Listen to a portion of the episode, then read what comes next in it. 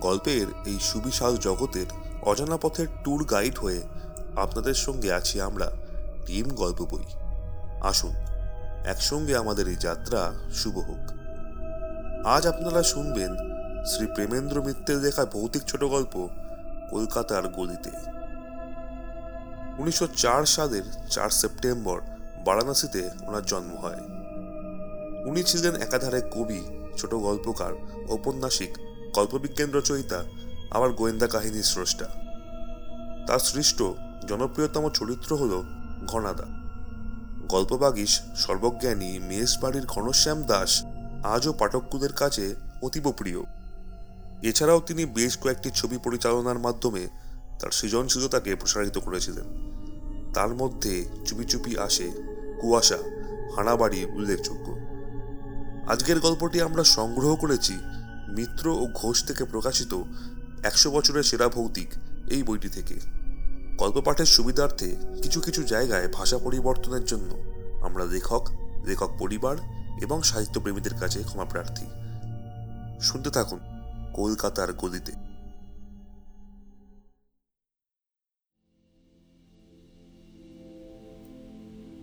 বিশ্বনাথ পাড়া গাঁয়ের ছেলে। ঘুটঘুটে অন্ধকারে দুপুর রাত্রে বনের ভিতর দিয়ে সে তিন ক্রোশ অনায়াসে বেরিয়ে আসতে পারে। অমাবস্যায় গ্রামের সীমানার শ্মশান থেকে মরা পড়ানো কাঠ সে কতবার বাজি ধরে নিয়ে এসেছে তার ঠিক ঠিকানা নেই। কিন্তু ভয় তার শুধু কলকাতা শহরকে। যেখানে দু পা এগোতে হলে মানুষের গায়ে ধাক্কা লাগে। ইলেকট্রিক আর গ্যাস লাইটের কল্যাণে যেখানে দিন কি রাত চেনবার জো নেই বললেই হয় সেইখানেই এক রাতে সে যা বিপদে পড়েছিল। বিশ্বনাথ বলে, না, কলকাতা শহরে সন্ধ্যার পর বেরোনো নিরাপদ না। আমরা সবাই হেসে উঠলে বলে, না হে, না। চৌরঙ্গি বা সেন্ট্রাল এভিনিউর কথা বলছি না। কলকাতাটা আগাগোড়া চৌরঙ্গি নয়। শোনো তাহলে। সেবার গাঁয়ের লাইব্রেরির জন্য বই কিনতে কলকাতা গিয়েছিলাম। ভেবেছিলাম একদিন থেকেই বইপত্র সব কিনে রাত্রের ট্রেনে বাড়ি চলে আসব। কিন্তু কলকাতায় গেলে নতুন বায়োস্কোপ থিয়েটার না দেখে কেমন করে ফেরা যায় বলো? প্রথম দিনটা তাতেই কেটে গেল। দ্বিতীয় দিনে কলেজ স্ট্রিট গিয়ে বইটি সব কিনে ফেললাম। সঙ্গে বেচনাপত্র বা তুরঙ্গ বাক্সের ঝঞ্ঝাট ছিল না। ছিল শুধু একটি সুটকেস তাতে বইগুলো ভরে শিয়ালদা স্টেশন গিয়ে উঠলেই হতো। কিন্তু হঠাৎ কি খেয়াল হলো? ভাবলাম, একবার অবিনাশের সঙ্গে দেখা করে যাই। অবিনাশ আমাদের গ্রামেরই ছেলে। স্কুলে আমার সঙ্গেই পড়াশোনা করেছে। কলেজেও কয়েক বছর আমরা একসঙ্গে পড়েছিলাম। অবিনাশ বেশি দিন অবশ্য কলেজে থাকেনি। অত্যন্ত খেয়ালি ছেলে। কোনো কাজে বেশি দিন লেগে থাকবার মতো ধৈর্য তার কোনোদিন ছিল না। ছেলেবেলা থেকেই কেমন যেন তার উড়ু উড়ু ভাব। বাড়ি থেকে যে কতবার সে ছেলেবেলায় পালিয়ে গেছে, তার ঠিক ঠিকানা নেই। বড় হয়েও তার সে স্বভাব কাটেনি। কথা নেই, বার্তা নেই। হঠাৎ একদিন হয়তো আমরা শুনলাম, অবিনাশ হেঁটে সেতুবন্ধ যাওয়ার জন্য বেরিয়ে পড়েছে। তারপর হয়তো দু মাস তার দেখা নেই। আমরা কোনো রকমের প্রক্সি দিয়ে হয়তো সেবার তার কলেজের খাতায় কামাইয়ের সংখ্যা কমিয়ে রাখলাম। কিন্তু এমন করে কতদিন বা রাখা যায়? বছরের শেষে এক্সামিনেশনের সময় দেখা গেল অবিনাশ আমাদের প্রক্সি দেওয়া সত্ত্বেও কলেজে এত কম দিন এসেছে যে তার পরীক্ষা দেওয়ার অনুমতি পাওয়া অসম্ভব। আমরা দুঃখিত হলাম। ছেলেটা এত আমুদে আর এত মিশুকে ছিল যে আমরা সবাই তাকে ভালোবাসতাম কিন্তু অবিনাশের যেন স্ফূর্তিই হলো। বললে তবে আর কি ভাই বার্মাটা একবার ঘুরে আসি। তারপর অবিনাশের আর দেখা নেই। আমাদের চেয়ে তার ধাঁতি ছিল আলাদা।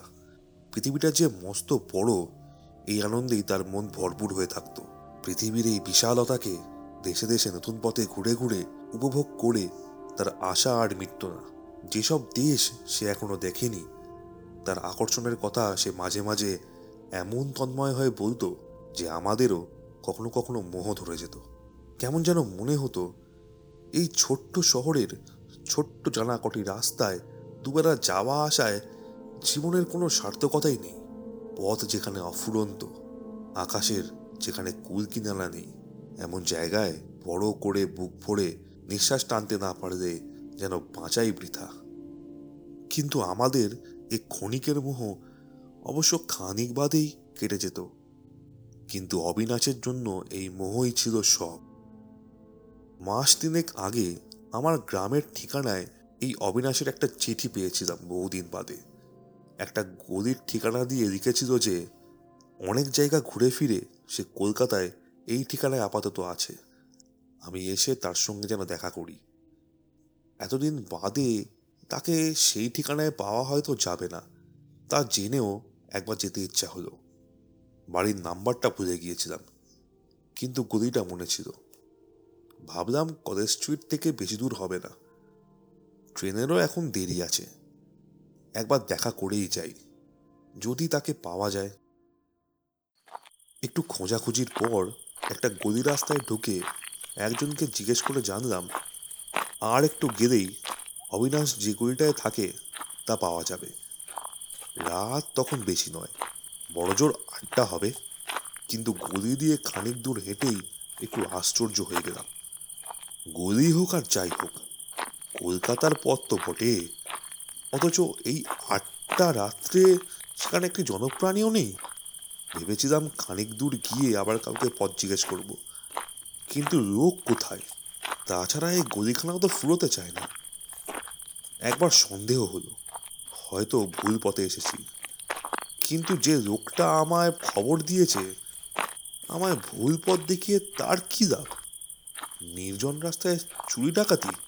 কিন্তু আমার কাছে কি এমন লাখ পঞ্চাশ টাকা আছে যে চোরদের ষড়যন্ত্র করতে হবে? আমার সাজ পোশাক দেখে বড়লোক বলে ভুল করবার মতো কোনো সম্ভাবনা নেই। তবে আরও খানিকটা এমনি করে এগিয়ে গেলাম। পথ তেমনই নির্জন। বাতিগুলো কি এ পথের মিটমিটে হতে হয়? একই গ্যাস পোস্টগুলো অত্যন্ত দূরে দূরে। তার ওপর কী কারণে জানি না। আলো এদের এত ক্ষীণ যে রাস্তা আলো হওয়া তো দূরের কথা। সেগুলো যে জ্বলছে এটুকু বুঝতে কষ্ট হয়। খাস কলকাতার ভেতর এমন রাস্তা আছে কে জানতো?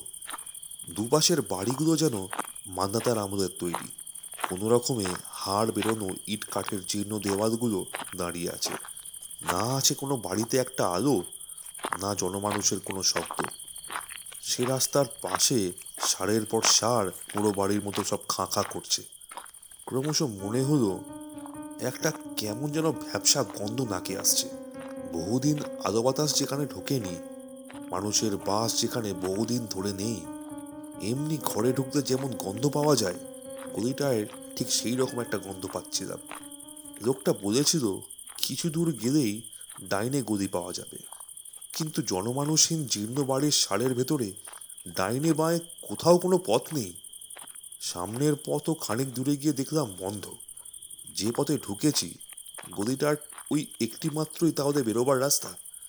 আশ্চর্য ব্যাপার, লোকটা মিছিমিছি আমায় ভুল পথ দেখাল কেন? সেখান থেকে ফিরলাম গদিটা যেন আরও অন্ধকার মনে হচ্ছিল। এতক্ষণ যে গ্যাসগুলো মিটমিট করে জ্বলছিল, তারই কটা একেবারে নিভে গেছে দেখলাম। মনে হলো এই গলিখানা থেকে বেরোতে পারলে বাঁচি। ভীতু আমি নই, কিন্তু কলকাতা শহরের ভেতর এমন অভাবনীয় ব্যাপার দেখে গাটা কেমন ছমছম করছিল। সবে তো প্রথম রাত। কলকাতা শহরের সমস্ত রাস্তা এখন লোকজনে গাড়ি ঘোড়ায় মানুষের শব্দে গমগম করছে। অথচ এই পথটা কেমন করে এখন নির্জন নিস্তব্ধ হয়ে গেল? মনে হলো আমি যেন বহুকালের প্রাচীন একটা শহরে এসে পড়েছি। সেই শহরের লোকজন বহুকাল আগে বাড়ি ঘরদোর ছেড়ে পালিয়ে গেছে। কত বছর যে মানুষের পা সে শহরে পড়েনি, কেউ যেন জানে না। আমি যেন প্রথম সে শহরের নিস্তব্ধতা ভাঙলাম। আমার নিজের পায়ের শব্দ ছাড়া আর কোনো শব্দ কোথাও নেই। সে শব্দ অদ্ভুতভাবে নির্জন অন্ধকার বাড়িগুলোর দেওয়ালে প্রতিধ্বনিত হচ্ছিল। আমার চোখের ওপরই রাস্তার কটা বাতি দপদপ করে নিভে গেল। ভ্যাবসা গন্ধটা ক্রমশ যেন বেড়ে গিয়ে অসহ্য মনে হচ্ছিল। না, এই গলিখানা থেকে যত তাড়াতাড়ি বেরিয়ে পড়তে পারি ততই মঙ্গল। কাজ নেই আর অবিনাশের খোঁজ করে। পরে একদিন আবার আসলেই হবে। খানিক দূর গিয়ে স্তম্ভিত হয়ে দাঁড়িয়ে পড়লাম।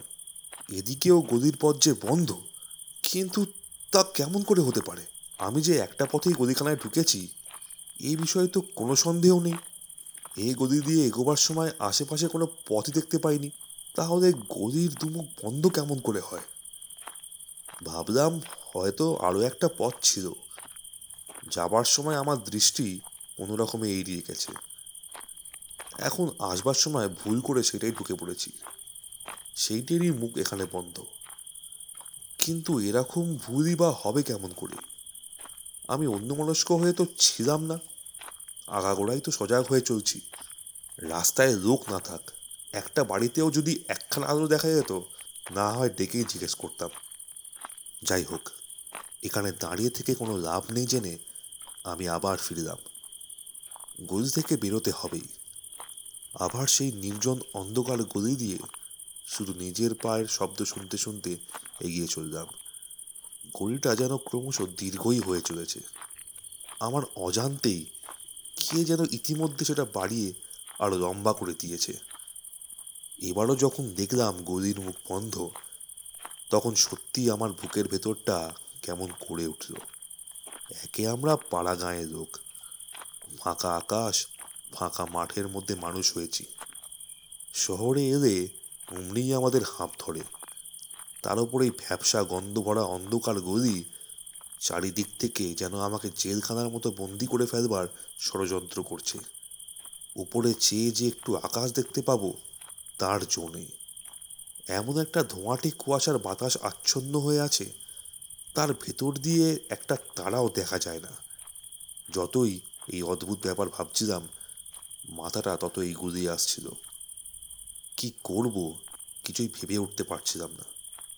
সুটকেসটা বইয়ের ভারে বেশ ভারীই ছিল।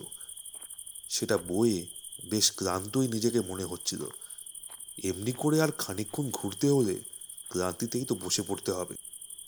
হঠাৎ বুকটা ধরাস করে উঠল। দূরে একটা মিটমিটে বাতির তলায় একটা লোক দাঁড়িয়ে আছে না? তাড়াতাড়ি সেদিকে এগিয়ে গেলাম। এই তো এই তো আমাদের অবিনাশ। এতক্ষণে ভয়ের ভাবনা নিমেষে ভুলে গেলাম। আনন্দে চিৎকার করে তার নাম ধরে ডাকতেই সে চমকে তাকালো। বললাম, কি আশ্চর্য! আরে তোর খোঁজ করতেই তো এক ঘণ্টা গলির মধ্যে ঘুরে হয়রান হচ্ছিলাম। বাবা, কি অদ্ভুত গলির মধ্যে থাকিস তুই ভাই। ঢুকে বেরোনো যায় না। অবিনাশ একটু হেসে বললে এসেছিস তাহলে ঠিক। বললাম এসেছি আর কই? তোর দেখা না পেলে এই গলির ভেতর তোর বাড়ি কি খুঁজে বার করতে পারতাম? সে কথার কোনো উত্তর না দিয়ে অবিনাশ বললে আমায় তাহলে তোর মনে আছে ভাই? মনে থাকবে না কেন রে? না ভাই মনে থাকে না। অথচ মানুষ যেটুকু মনে করে রাখে তার ভেতরই আমরা বেঁচে থাকি। আমি হেসে বললাম চিনি তো ভূপর্যটক আবার দার্শনিক হলি কবে থেকে রে? যাক এখন তোর বাড়ি চল দেখি। তোর সব গল্প শুনতে চাই অবিনাশ কেমন যেন একটু নিরুৎসাহ হয়ে বললে আমার বাড়ি? আচ্ছা চল। আমার চিঠি পেয়েছিলি? হ্যাঁ সে তো তিন মাস আগে। তোর জন্যে কতদিন অপেক্ষা করেছিলাম। তারপর আবার বেরিয়ে পড়েছিলাম। আবার? তাহলে ফিরলি কবে? অন্যমনস্কভাবে অবিনাশ বললে এই আজ। এই আজ? এবারে গেছিলি কোথায়? বলছি চল। সেই নির্জন গলি দিয়েই তখন আমরা এগিয়ে চলেছি। কিন্তু আর তখন আগের কথা কিছুমাত্র মনে ছিল না। অবিনাশ বলতে লাগল এবারে ভাই গেছিলাম বহু দূর খিদিরপুর ডকে বেড়াতে বেড়াতে একদিন সুন্দর একটা জাহাজ দেখলাম। সুন্দর বলতে নতুন মনে করিস নি যেন? জাহাজটা অনেক পুরনো। নোনা জল লেগে লেগে তার গায়ের রং চটে গেছে। মাস্তুলগুলো বহুদিনের পুরনো। চিমনিগুলো ধোঁয়ায় কালো হয়ে গেছে। আগাগোড়া জাহাজটা দেখলেই মনে হয়, বহুকাল ধরে পৃথিবীর কত সমুদ্রে সে যেন পাড়ি দিয়ে ঝুনো হয়ে গেছে। তার চেহারাতেই কেমন একটা ভবঘুরে রুক্ষ রুক্ষ ভাব। সেইটি তার সৌন্দর্য। তার উপর শুনলাম সে এখান থেকে মাল নিয়ে যাবে জবদ্বীপে। তখন আর লোভ সামলাতে পারলাম না। জবদ্বীপ, নারকেল তালগাছের সার তার তীর পর্যন্ত এগিয়ে এসেছে সমুদ্রকে অভ্যর্থনা করতে। বাতাস আর জঙ্গলের মশলা গাছের গন্ধ। তার উপর গভীর বনের মাঝে তার বোড়া বুদর একেবারে মেতে উঠলাম। যেমন করেই হোক যেতেই হবে জাহাজে। জাহাজের ভাড়া দেওয়ার মতো পয়সা নেই। অনেক কষ্টে জাহাজের হেড খালাসিকে খোঁজ করে, তার সঙ্গে ভাব করে তাকে কিছু ঘুষ দিয়ে লুকিয়ে যাবার বন্দোবস্ত করলাম। জাহাজের একধারে বিপদের সময় ব্যবহার করবার জন্য ছোট তেরপল ঢাকা বোট টাঙানো থাকে। ঠিক হলো, তারই একটির ভেতর আমি থাকব।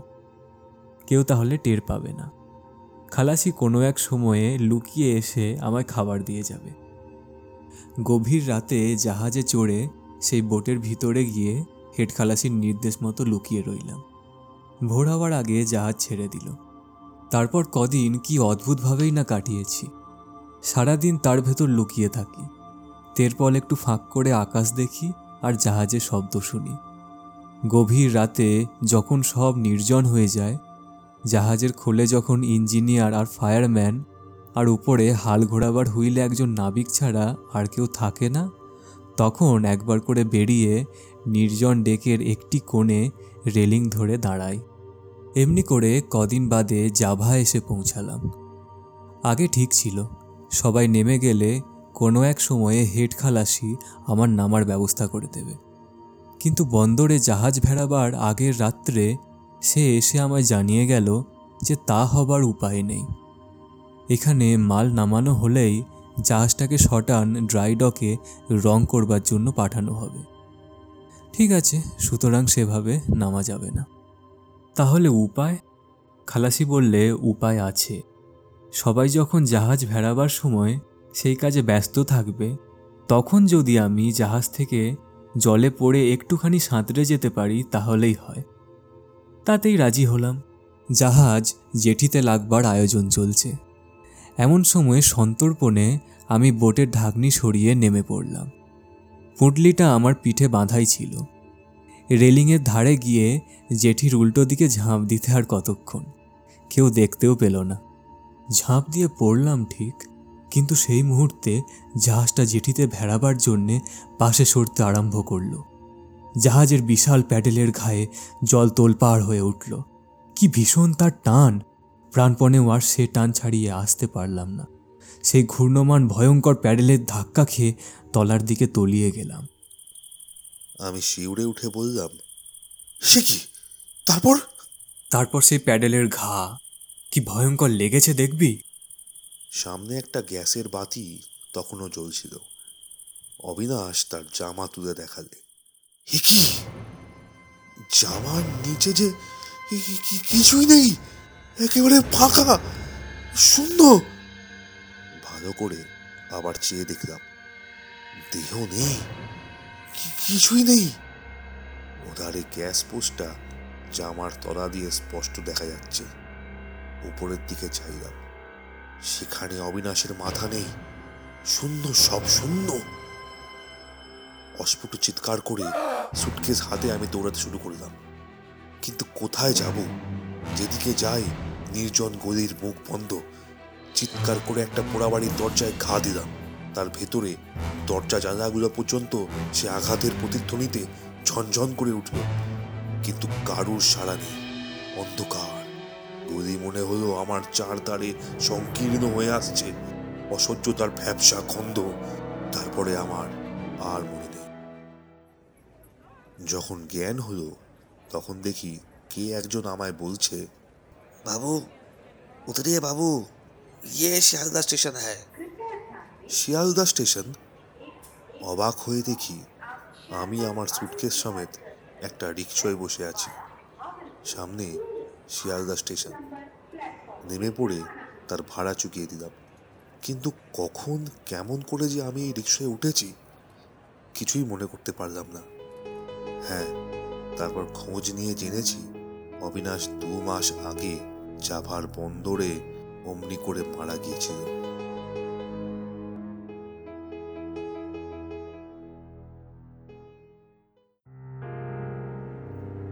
এতক্ষণ শুনছিলেন কলকাতার গলিতে। বিশ্বনাথের চরিত্রে আমি সিরাজিৎ অবিনাশের চরিত্রে তরুজিৎ শব্দগ্রহণ ও আবহ সঙ্গীতে সায়ন। গল্পের সূত্রধর এবং গল্প শেষে আপনাদের সঙ্গে আমি সিরাজিৎ পোস্টার ডিজাইনে সিরাজিৎ এবং সায়ন। সমগ্র পরিকল্পনা এবং পরিচালনায় টিম গল্প বই আমাদের উপস্থাপনা যদি আপনাদের ভালো লেগে থাকে, তাহলে লাইক, শেয়ার এবং সাবস্ক্রাইব করে আমাদের এগিয়ে চলতে উৎসাহিত করুন।